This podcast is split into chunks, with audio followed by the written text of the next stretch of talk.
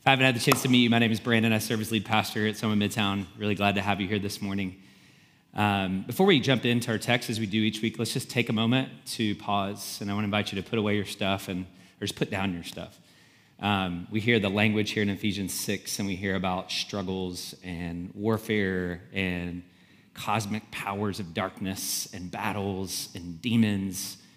And uh, it's just it's a lot. And so I just want to take a deep breath uh, before we jump into that and um, just invite you to, to, to kind of take all of your cares and concerns, whatever anxieties you're bringing into this space, and just hold them before the Lord here who sees us, who's present to us right now, and um, to whom we look for transformation. And so just take some deep breaths in and out, kind of get in your body here, and then I'll pray for us here in just a sec.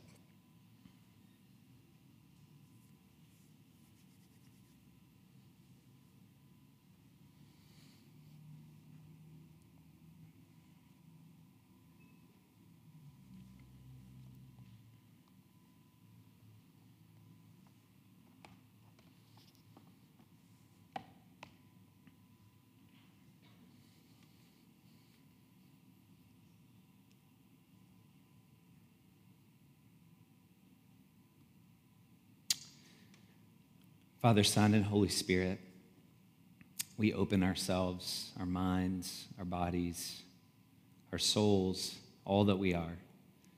We open ourselves to your self giving Trinitarian love.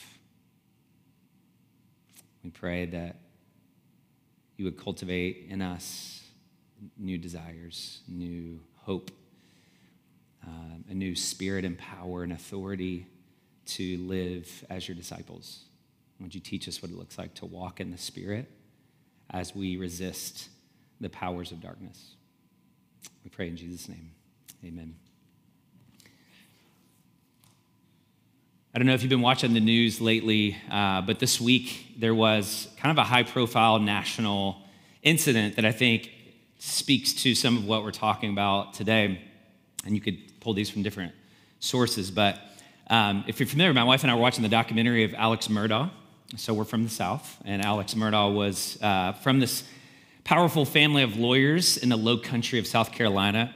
And he was convicted this week of the brutal murder of his wife and his son, allegedly uh, covering up a number of his own personal crimes, including insurance fraud. And what was interesting to me about this documentary was when they were interviewing his family, they were talking to kind of his cousins and siblings, family members one, and one in particular, I think it was his sister that said something along the lines of, Who is this person? Like, I, I can't understand the dichotomy between what I'm seeing here and what we're learning as it's coming out and this person that I grew up with. Like, this isn't the person that we know. And that was kind of an interesting statement, like not able to process kind of the, the, the, the dissonance. Um, so, ne- next slide, that's Alex Murdaugh right there on the left. On the right here, some of you may know, you may have seen pictures, but this is Jacob Chansley. And Jacob is known as the QAnon shaman um, who was part of the storming of the Capitol a couple years ago. But a month after the riot, he was sitting in jail in Virginia. And he wrote this to uh, a letter uh, reflecting on his experience and where he was at to his family and friends. He said, Be patient with me and other peaceful people like me, who, like me, are having a difficult time piecing together all that happened to us, around us, and by us. Now, it's interesting. Here you have a guy who sees himself as a peaceful person, engaging in acts of violence, being convicted of those acts of violence, and then almost kind of quizzically standing back and saying, I don't know what just happened.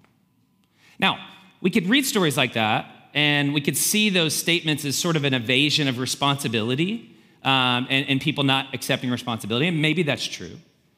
But there's another way to look at that as a sort of curiosity about why we do the things that we do. If you're into literature, Fyodor Dostoevsky um, had a book uh, that you may have read in college called Demons. Anybody familiar with Demons?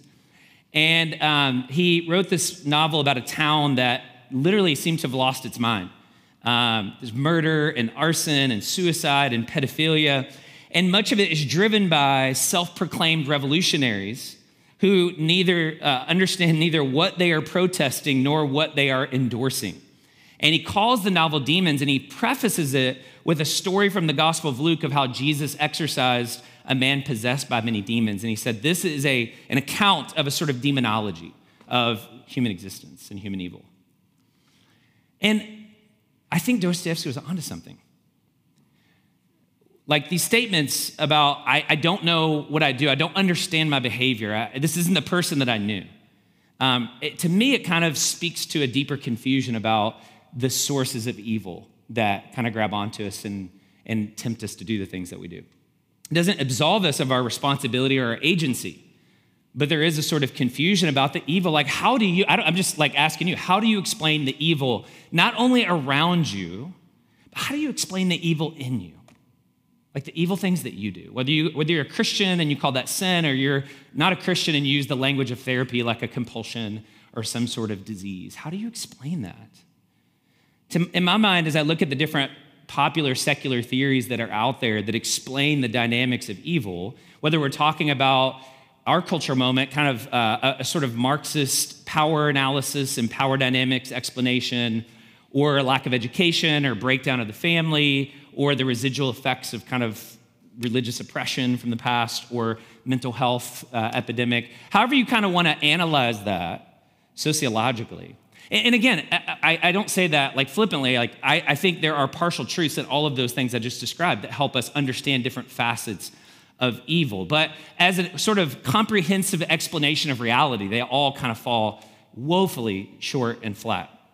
I think there's something deeper and darker going on.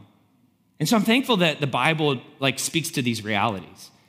And uh, we have been talking about the sources of evil. Uh, we started last week, and, and, we're looking at what Christians have historically called the three enemies of the soul the flesh, which we talked about last week, uh, the devil or the powers, which we want to talk about this week. And the next week, this is kind of a two part sermon. Steve's going to talk to us about the world um, and both the positive and negative senses of that word. And so we're going to talk today about the powers. And as I do this, and we get into Ephesians 6 and we read verse 12, uh, I, I kind of feel like what I just did was like a setup to like a YouTube video for a conspiracy uh, theory. I just want to acknowledge I feel a little dirty right now. I feel a little grubby because if you know me, I am the opposite. I try to be the opposite of a conspiracy theory person.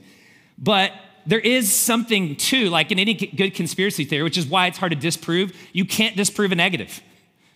Like you ever try to talk to somebody that's like in the grips of something and they're just so deceived and you're like, don't you see? And they're like, don't you see it? And it's like, there's just enough truth and you're like, I can't not, I can't disprove a negative. And, and I feel a little bit like that this way. I'm just gonna be honest. So uh, this is not like the intro to like a Frank Peretti novel. If you grew up in a Christian subculture, if you don't know what that means, good for you. But but there is a reality to this that we need to, there is some truth in what's being pointed out, is what I'm saying there. It's not all wrong. Paul says in verse 12, our struggle, our battle, our um, literally it's wrestling, like our hand to hand combat and wrestling is not against flesh and blood, i.e., human beings, but against the rulers, against the authorities, against the cosmic powers of this darkness, against evil spiritual forces in the heavens. So, Paul introduces this theological category of the powers. And I want to just talk for a little bit about that. What, what are the powers? And, and how do they operate in our lives? Because it's not actually as creepy and weird as you think. It's actually pretty normal. Uh, it's just become so normal. That's part of the problem, is the air that we breathe. And then I want to kind of end by talking about how we resist the powers, because that's the call here to stand against the powers. So, what are the powers? Without diving too deep uh, into this, I want to give you just a short little biblical theology, like the story of how the powers uh, work themselves out in Scripture. So if you go all the way back to Genesis 1, we are introduced to this category of the rulers and the authorities, what's later called the divine council. I don't know if you're familiar with this language. Think of them like God's staff members. They are spiritual beings who were created good originally by God to share responsibility with Him to rule, to make decisions, to assist in the spiritual formation of human beings, to carry out his will. So similar to what we see in the kind of the earthly realm. And again, when I say realms, don't think like the heavens are above and we're down below. In biblical language, realms are like Marvel's multiverse, right? It's multiple dimensions of reality all interacting with one another and semi-porous, right? So they're not discrete, they're overlapping places. And Eden is essentially the overlap in Genesis 1 and 2 and 3 of heaven and earth. It's the cosmic temple where heaven and earth actually uh, come together.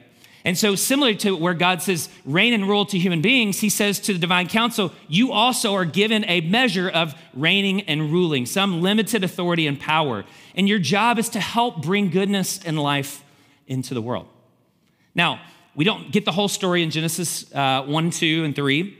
But there is, we learn later, if you read Isaiah, if you read Ezekiel, what's called the apocalyptic literature, Daniel, and, and places like this, there is a rebellion that happens in the heavenly realm that mirrors the rebellion and actually is the source of the rebellion that we see in Genesis 3 with Adam and Eve and read about a few weeks ago. There is an attempted coup to seize authority and autonomy from God and to redefine evil and good for themselves. And then as they engage in that deception, these spiritual forces, and they get hostile against God, they also deceive human beings into rebellion with them. And all of this kind of culminates in Babel in Genesis chapter 11 when they're building that temple, they're building that shrine uh, against God, um, and God scatters the human rebels. But we forget, the Bible tells us, He also scatters the spiritual rebel, rebels as well throughout the earth. And this is why when the biblical prophets look out at the violent empires of their day, whether we're talking about Egypt and Pharaoh, or we're looking at Babylon and Nebuchadnezzar, or eventually even Israel herself, the prophets see two dimensions to all chaos and all injustice. They see human rebellion for sure, but they also see the spiritual rebellion that is corrupting the human rebellion and sits behind the sort of idolatry and injustice of money and sex and power. Those are the primary gods in the Old Testament money, sex, power, right? That corrupts Israel. And the ruler of this band of rebellious evil forces has come to be known by many names and titles, but probably the most common is Hasatan or the Satan, right? Which again, just like with Jesus Christ, that's not his first and last name. It's not like Satan, you know, on his license or whatever. That is a title that, that means the adversary or the accuser, right? Or the slanderer. Essentially, Satan is the embodiment of everything that is anti God, right? He is anti life, he is anti shalom. He is anti love. And he's given in some mysterious providence that we don't understand.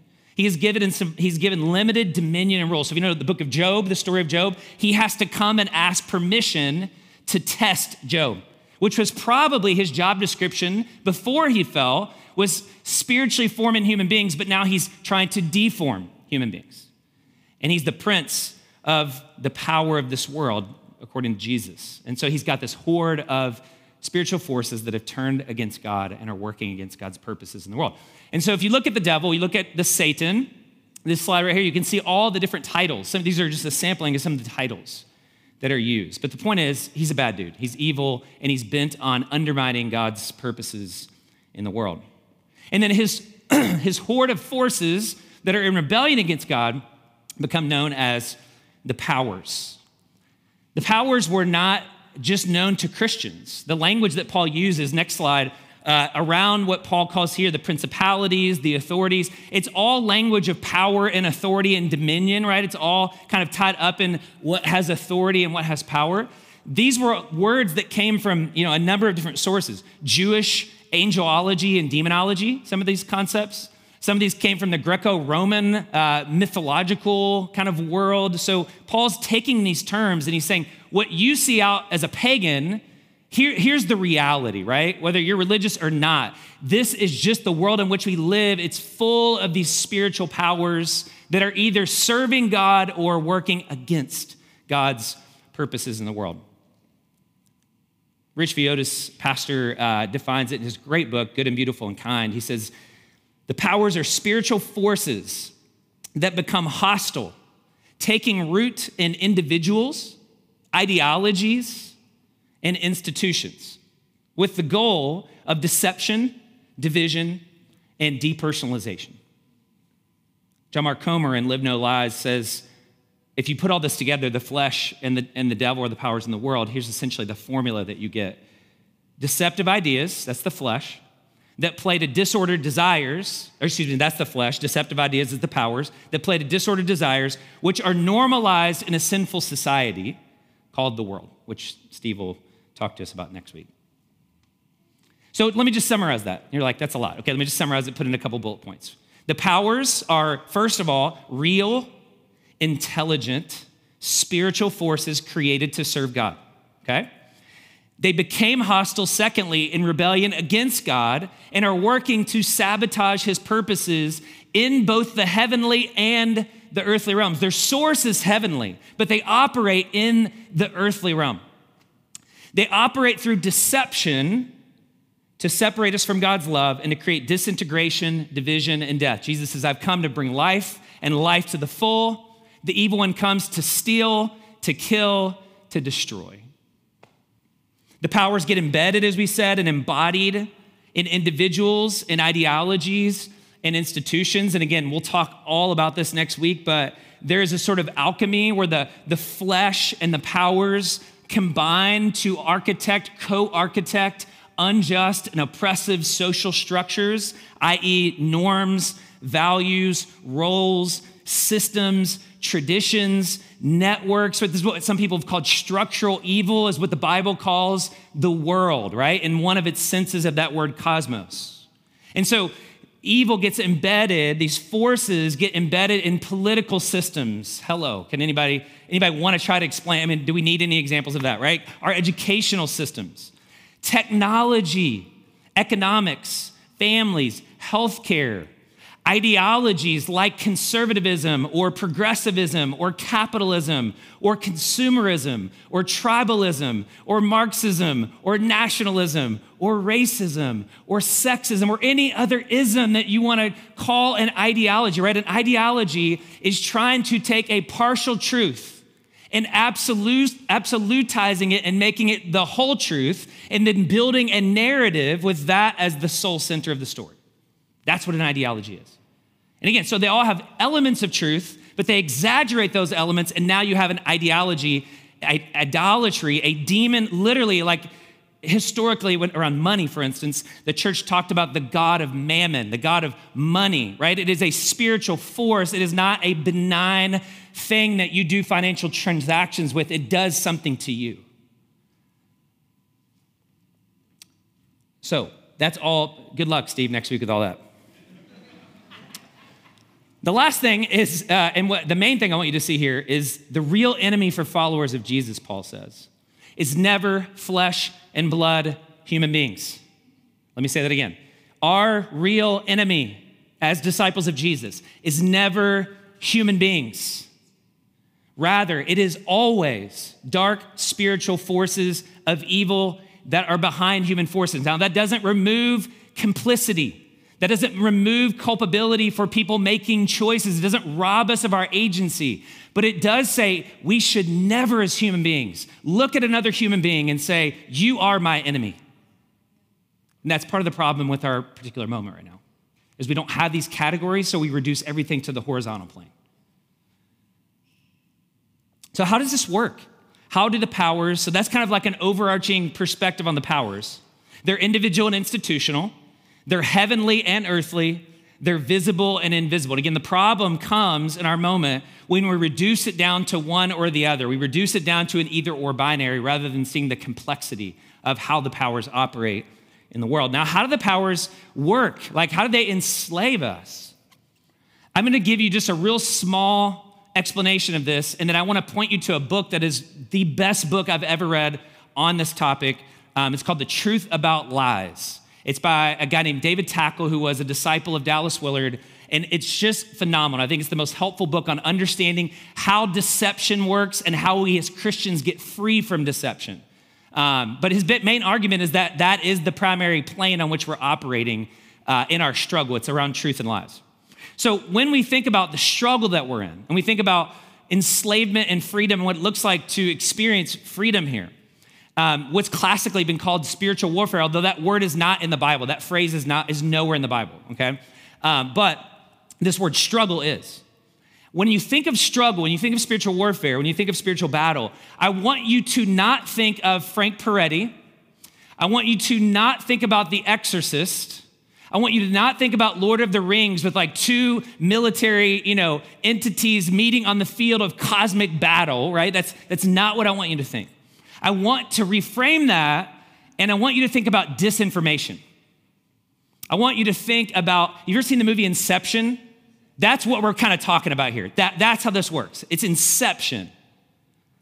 John Mark Comer in his book again says, Dirty war is a far more fitting metaphor for our spiritual struggle. We're not up against the spiritual equivalent of the German war machine of the last century. It's more akin to bots, deep fakes, insurgency IEDs, and opposing street rallies in Houston between Stop Islamification of Texas and Save Islamic Knowledge that was actually, it's a true story, actually organized by Russian spies via Facebook ads. That's more of the flavor of what we're talking about with spiritual warfare. And it's important that we understand the dynamics. And what Paul says here, if you look in verse 11, he says, Put on the full armor of God so that you can stand against what he calls the schemes or the wiles. Literally, the word here is the methods. Like Satan has methods that are crafty. And that's why in John chapter 8, where Jesus talks about this, he talks about this in terms of freedom and truth and lies. And he calls Satan the father of lies, which is, of course, a reference back to Genesis chapter 3 and the original deception of Adam and Eve, our parents. And Jesus, in this passage here, if you go onto that slide um, in John chapter 8, he, he basically frames our primary human struggle as one of truth versus lies, right? The primary stratagem of the powers is deception and lies. Now, what do I mean when I say truth and lies? Because, right, we live in kind of this weird post truth moment where we can't get an agreed upon definition of basic facts and narratives and realities. Everybody has their narrative. What I mean by truth, biblically, truth is essentially reality as God defines it. That's truth. Takle says truth is all of reality, seen and unseen by us, as it is seen and known by God, which then makes a lie what? Unreality. A lie and deception is a sort of propaganda about the nature of reality. It's, it's what people used to, if you, if you read Walter Isaacson's biography of Steve Jobs, uh, he talked about Steve Jobs has this ability to cast what he called a reality distortion field around him. Like he was really good at selling you on an idea and making you think this was actually this and, and people felt like gaslit all the time when they, I guess when they hung around him. But that's, that's kind of how deception works. Takle goes on to say deception includes all of our perceptions or interpretations of reality that are incomplete or distorted in some way. This goes far beyond the basic notion of being tricked or being tempted to sin. So don't think of Satan with like the pitchfork or like Will Ferrell's, Will Ferrell's like, you know, demon on the shoulder. Um, he says it includes nearly everything we think or believe that is in any way flawed, any misplaced emphasis, uh, emphasis on life issues, or the various aspects of relationships, any foundational matter about which we are uncertain or confused, and even things that we simply do not know that we ought to know for the sake of a life well lived. This is what the Bible calls wisdom. Right? Like you can be really smart and you can have a really high IQ, and you can absolutely lack wisdom. They're not the same thing. Wisdom is living life according to God's design. It's living life well in God's world according to God's ways. And that's why we have wisdom literature in the Bible. And Jesus was a master of wisdom literature, and he actually came as a sort of fulfillment of the wisdom of the Old Testament as a teacher. And so the way this works is deception comes through Satan, through lies, and it comes not in the way we would expect, right? It's not a frontal attack because Satan's smart. He doesn't come at us like, like here's how we think Satan comes. Hey, you, whatever your name is, hey, you, here is adultery. You know, here's pornography. Here is a gambling addiction. Here's greed. Here's envy. And it's gonna ruin your life, but man, it's gonna be fun. Here's a little candy, kid. Why don't you get in the car? Wink, wink. No, he doesn't do that. Like all of us would be like, of course not, right? Second Corinthians says he masquerades, he play acts as an angel of light. He brings oftentimes good things that are created by God for us to enjoy in an appropriate context with the good of others in mind. And he twists that and he tempts us to go after that good thing, but to go after it in an illicit or inappropriate or self serving way. It's the method that kills, and it leads to destruction. Like, right, like that, any good lie, any master of propaganda, like any of you have been taught like sales techniques, it's a sort of propaganda, no offense. Like if you're in advertising, it is a sort of manipulation. It's like give them 90% truth and then leave out 10%, right? Leave out 1%, right? And you have a really good lie. Take a partial truth, make it the whole. Right? That's how any good lie works and it's aimed at our mental maps. So let me just throw this graphic up that Takle has in his book. It's really helpful. It's aimed at our mental maps, our ideas, right? A mental map is a collection of ideas that we all carry. Uh, Dallas Willard defines ideas as assumptions about reality. We all have assumptions about reality that, next slide, get internalized into what we call implicit beliefs or internalized beliefs. Things happen to us in our life over and over and over again. We perceive those things so, oftentimes. We evaluate and interpret that. Most of the time, we're evaluating it unconsciously, especially as children, right? And then we respond. And then over time, as that cycle gets strengthened, we move from perception to response. And it's automatic. We don't even think about it. You ever just had like, we call this triggers? You ever had something trigger you and all of a sudden you have a disproportionate response and you lash out in anger and then you step back and you're like, whoa, that wasn't me. That's what's happening right here. That's a mental map that's been stepped on or weaponized in the case of deception. The mental map is just what's normal to you, you don't see it. Remember when Emily and I first got married, the easiest way to explain this, when we first got married, we did our first uh, Christmas together. And I began to realize for the first time, there are things that I do that I thought were very normal that she thinks are very weird. And there are things that she does that I think are very weird that are very normal to her. And it was just like this negotiation of like, oh, you do that? Well, no, that, that's not right. And it's like, that's like the first couple years of marriage. It's like figuring out all the ways that all the things you thought were normal. Like I grew up eating ketchup and bologna sandwiches, and I thought that was normal. Right? I don't know why. My parents are not, they're not here right now. They're in Florida. But like, yeah, Kentucky. I'm from Kentucky. So it just was normal to me. And then everybody's like, that's kind of weird. Why do you do that? But that was like my mental map for a good meal, I guess. And so the, the challenge is like our mental maps are largely incomplete or oftentimes wrong, especially when they're disconnected from God's wisdom. And so what deception is doing is, is trying to present unreality as reality, what's evil as good. And here's the thing when we open ourselves to deception, when we open ourselves to these ideas, they enter our bodies, they enter our minds, and they enter our souls. And here's the thing we don't just believe those lies and unrealities, we begin to live as if they were true. It's a sort of like spiritual mental illness. The definition of mental illness is disconnected from reality, right? And there's a sort of spiritual mental illness that's at play in us where we've lost touch with reality as God defines it. And, and, and we know that that is the case because at some point, we all bump up against reality, right? You can do something for so long, decades even, and then all of a sudden you bump up against reality. As one theologian says, when you run against the grain of the universe, you get splinters. And what happens is these ideas they kind of, just like last week, we talked about sowing and reaping. We sow these ideas, we open ourselves to these ideas, and then we open up footholds for the powers. And over time, those footholds become strongholds. And Dallas Willard says that ideas are the primary stronghold of evil in the human self and in the human society. And so I just want, that's what I want to say to you, friends, as I say often. We need to be so careful about who or what we open up our minds and our souls to in our bodies too. Wee Wee Tan said, You are what you contemplate.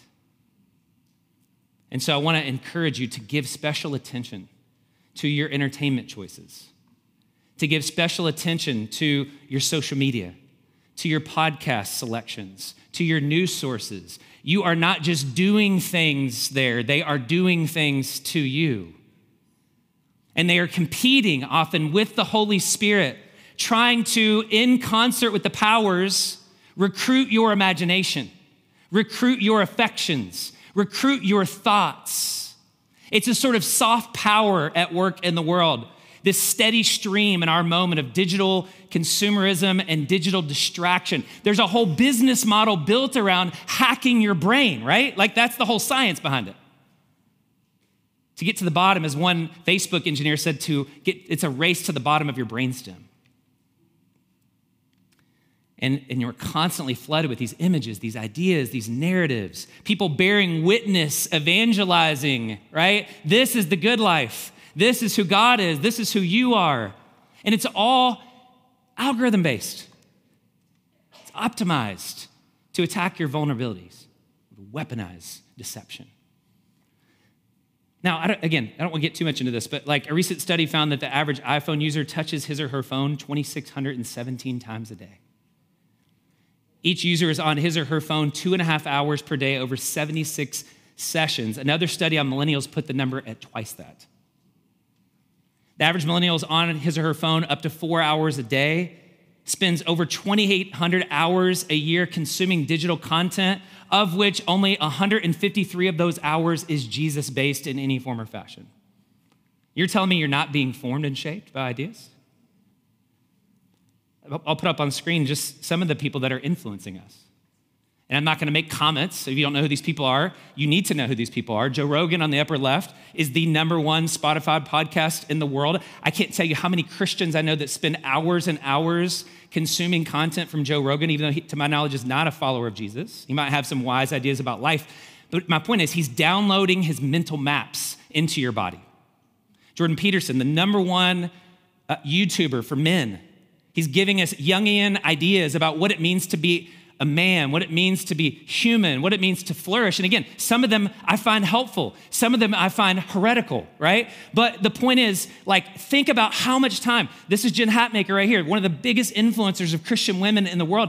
And she has become, at this moment, like a model of deconstruction right? Just deconstructing the Christian faith and her books and her stuff. And again, I, I, I know that like there are helpful things, and I know she's dealing with trauma. My point is not to demonize any of these people, but it's just to ask the question who is influencing you? Who are you opening yourself to when you get on TikTok, when you allow those algorithms to curate what is put in front of you and you give your attention to them? It is more about what you're being distracted from and what you're opening yourself to than anything else. My point is just in asking the question who am I trusting? Who am I opening myself to? What ideas am I internalizing about reality? What lies might be entering my consciousness without me even being aware? Because that's where the enemy attacks, right? The three basic questions of humanity Who is God? This is all Genesis chapter 3. Who is God? Theology. Who are we? Anthropology or sociology. And then how should we live? Morality. And all of those people on that last screen all have a vision and an answer to all of those questions. The question is is it leading us towards the kingdom of God or away? So that's kind of how it works, right? And so we internalize these narratives God can't be trusted. I'm, I'm not worthy, I'm broken, or, you know, God exists just to give my greatest happiness, and I just want to be happy, I want to be free, I want to be liberated. Like, we, we have these narratives that we carry, and they're often, again, good things with a slight distortion, which makes them lies. And they lead in the end to ideological slavery and to division and to death into disintegration. We need to name these realities, brothers and sisters. We need to name these realities as we see the brokenness in our society, as we see the brokenness in our relationships, in our institutions, in our ideologies, but most importantly, as we see them in ourselves. We've been doing some family devotions the last few weeks, and one of the core truths that we've been kind of meditating on is hate sin, but hate it most in yourself. I'm so blind to the ways that I'm complicit. I'm not going to talk about you, I'm just going to talk about me. The ways I'm complicit in my captivity to powers. And so let's just pause as we begin to move towards okay, what do we do about this? Take a deep breath again. That's heavy. But I would argue, doesn't it resonate with like how you experience reality? Isn't it so much deeper than the ways we often talk about evil and brokenness and the powers? And we live in a powers obsessed world, right? Like, this is the conversation our culture is having because they don't have these categories. We resort to other categories for talking about the powers. But it's exhausting, it's heavy, it's dark. But, brothers and sisters, I'm here to give you good news. Right? The good news from Paul and from Jesus is that the powers don't get the final word right? We need a power. Paul is saying we need a power from outside of ourselves to liberate us from the powers. And that is why Jesus came. It's one of the primary reasons that Jesus came. Jesus, the very power of God Himself, took on our human, captive, complicit flesh to set us free from the powers. Yes, to forgive us of our sins, but also to liberate us from capital S, sin. Jesus said, You will know the truth. When you know me, I am the way, the truth, and the life. When you know me, you will know the truth, and the truth will what? Set you free. John says, The Son of God was revealed for this purpose to destroy the works of the devil. That's why he came, to destroy this system of deception and division and lies. And so when you read this passage, I, I want you to, like, the point of this passage is not wake up in the morning and put on your Superman cape. You know I'm talking about? Like individualized, you can do this, go be a demon hunter, slayer, ghostbuster person. I promise you, you will die if you do that this week. Satan and the powers are too strong. But that's not what's going on here. What's going on here, one, notice in verse 10, the power is not my power.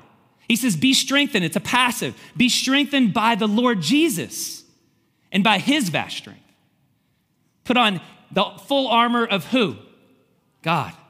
The point is, it's God's armor. It belongs to God. The power is his, and he gives it to us. But all of these qualities here truth, righteousness, peace, salvation, the word of God, faith and trust, spirit filled prayer who embodies those that you could think of in the Bible in their fullness? Jesus. These are all qualities of Jesus himself. This is what historically the church has called a theology of Christus Victor, right? A theory of the atonement of why Jesus died, that he came to defeat the powers. Christus Victor, Latin for Christ the victor, Christ the liberator. His whole ministry was about defeating the powers, disarming the powers. From his temptation in the garden with the serpent to his teachings about truth to displace lies, to healing the demonized, forgiving sin, showing solidarity with the poor and the marginalized against the systems of imperial power of his day, all of this climaxing in the cross where Jesus goes before the powers, unmasks them, disarms them, undermines them, defeats them once and for all. And then he goes into the grave. He's risen from the dead. He ascends to the right hand of the Father. And standing over the powers, he then pours out his spirit on his church and sends them out in his name. That's the story. Yeah, Colossians 2 says this. He was nailed to the cross. He disarmed the rulers and the authorities and he disgraced them publicly. He triumphed over them in him. So the powers have been dealt a fatal blow. But here's the, here's the reality, and this is where I want to end. They're not fully destroyed. They're not fully destroyed. They're still on the loose. They're like this shadowy, these shadowy mafia figures that exist on the margins it's kind of like, you know, D-Day versus V-Day, right? Like D-Day was the day, or V-Day was the day when, when Hitler's kind of number was up, but there was a long period of time before it actually came to fruition in, in, in D-Day. And it's the same thing with us. We live in this already but not yet tension. And so the call here from Paul is don't just stand passively like a lump of clay over in the corner waiting for Jesus to magically deliver you from the powers. What's the call in this passage? Four times, Paul says, stand. That also could be translated resist. Become a community of resistance. That's Paul's invitation to us with Jesus, right? Stand with Jesus. To be a disciple is to be one who hears the call come follow me, come be with me, come become like me. So that you can live as I lived and become a community of resistance in the world. That is the true heart of spiritual warfare. It's to join with Jesus in his way. Now, I want to make it crystal clear because I know as soon as we say spiritual warfare, this language makes some of us super uncomfortable because it conjures up imagery of violence and colonization and militarism and holy wars. And that is a part of the church's past that we must reckon with. We cannot hide that. But that was a misunderstanding and a misappropriation of this passage. See, the way that we struggle matters. The ends don't justify the means. We struggle against the darkness and evil not by taking the tactics and schemes of the powers, but we struggle following the way of Jesus. He said, I am the way, not just the truth, I'm the way. Follow my way. Jesus models a way of nonviolent resistance.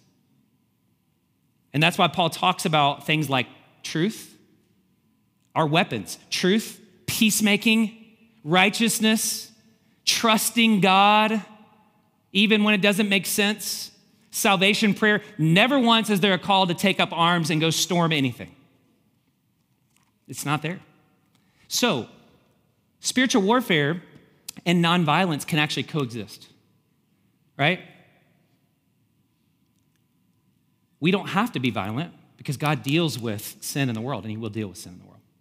Miroslav Volf, a, a Croatian born Yale theologian who suffered immensely in all that was going on there, wrote several books reflecting on war and injustice and violence. And he said, We must hold to a God of judgment. He said, A nice God is a figment of liberal imagination. And he's not like a, like a crazy right winger or something like that. He's just saying, like, we can't pretend as if revelation's not there. God is at war with the powers. We are not. And the way that he reconciled nonviolence is sort of active resistance is that in Revelation we see God is at war with the powers, and that at his second coming, he will not be indifferent towards the powers, but he will judge and he will terrorize those who are violent and oppressive because that is the only way to deal with violence and oppression. But it's God doing that, not us. And the vision for us in Revelation, in the vision of Jesus in Revelation is what? A lamb who was slain. What makes Jesus powerful is not his sword in Revelation, it's what? His wounds. The lamb who was slain, who took violence into his own body so that we don't have to become violent. And that's how that kind of suffering love enables us to move out with the sort of power that the world and the powers can't understand. And that's why all the civil rights leaders from a generation ago, whether you're talking here, you're talking South Africa, they talked about a spiritual struggle. They talked about it as a spiritual battle. They called each other soldiers. If you read Fannie Lou Hamer, you read, uh, you know, the apartheid Desmond Tutu, you read um, uh, Howard Thurman, they will talk about it as a battle because it was. But they knew that their battle was not against flesh and blood. They knew that their battle was against the spiritual authorities and powers. And so they refused to return violence to violence. Greg Boyd says one of the reasons we're so quick to engage in human warfare is because we're so slow in engaging in spiritual warfare. Instead of pillaging the enemy's house and taking it back for God, we pillage each other. From a kingdom perspective, if it's got flesh and blood, if it's human, it's not our enemy. To the contrary, if it's got flesh and blood, it's someone we're commanded to love, and thus someone we're to be fighting for, even if they regard us as their enemy. The primary way we wage war on behalf of others, including our enemies, is by imitating Jesus and refusing to buy into any aspect of the power's oppressive, oppressive regime, including the universal tendency to make other people our enemies. Whereas earthly wars are fought with pride, strength, and violence, the kingdom war is fought in humility, weakness, and love. any aspect of our own life, our society, or our global community that is under the power's influence and is inconsistent with the loving reign of God as revealed in Jesus is something that we are called to revolt against.